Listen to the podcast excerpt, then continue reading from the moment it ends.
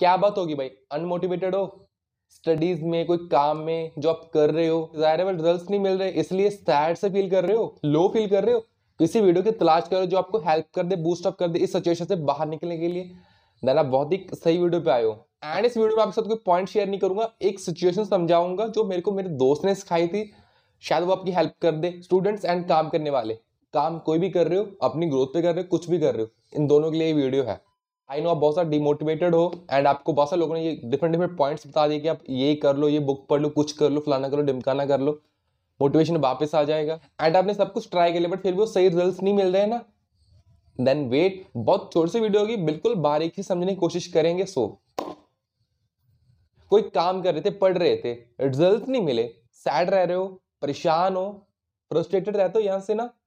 Then एक बात मेरी याद रखना, आप हमेशा के लिए मोटिवेटेड रह नहीं सकते means how to stay motivated all the time ये कोई कंसेप्ट है ही नहीं। जब मेरे को एक काम के रिज़ल्ट नहीं मिले थे तो मैं थोड़ा सा सैड रहने लग गया था। तो मेरे दोस्त ने मेरे को एक चीज़ समझाई थी, जो मेरे को अब भी बहुत हेल्प कर रही है एंड आपको भी करेगी।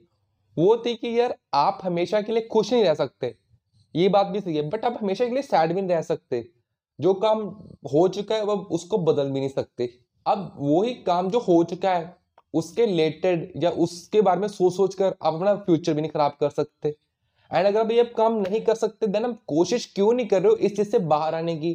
सिंपल सा इसका मीनिंग था कि खुद को एक्सेप्ट करो इस टाइम में, या फिर उस टाइम को एक्सेप्ट करो। क्योंकि यार, सब टाइम बीत जाता है, वो अच्छा बुरा कुछ भी बीतेगा बीतेगा ना। तो फिर क्यों उस टाइम को लेकर जो बीत चुका है, उसके रिलेटेड अपना फ्यूचर खराब करें हम? समझ रहे हो? आई नो आपको कुछ समझ नहीं आया होगा, क्योंकि आप बहुत ज़्यादा फ्रस्ट्रेटेड हो। आपने कुछ पाने के लिए हार्डवर्क किया, मेहनत की बट फिर आपको नहीं मिला।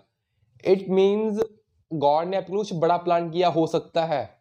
कुछ और भी बड़ा यार। शायद आप खुद को तीस हज़ार पे सेटिस्फाइड करने की कोशिश करो बट गॉड ने आपके लिए वन लाख पर मंथ की प्लानिंग की हो। कुछ भी हो सकता है ना। तो फिर खुश रहा करो यार। इस चीज़ को सोचकर यहाँ से अपनी परेशानी वो निकाल दो। क्योंकि यार जो टाइम बीत चुका है अब वो दोबारा आएगा नहीं। एंड वो आएगा नहीं तो हम क्या कर सकते अब हमारे हाथ में कुछ है। मालूम है तेरे बाप को मत सिखा। अगर कर सकते तो कुछ कर लो। एक दो दिन सैड रहो हफ़्ता सैड रहो बट इससे बाहर ज़रूर आओ। ठीक है? तो समझ गए ना क्या करना है? खुश रहा करो तो खुश रहे, खुशियाँ बांटते रहे। I love you all bye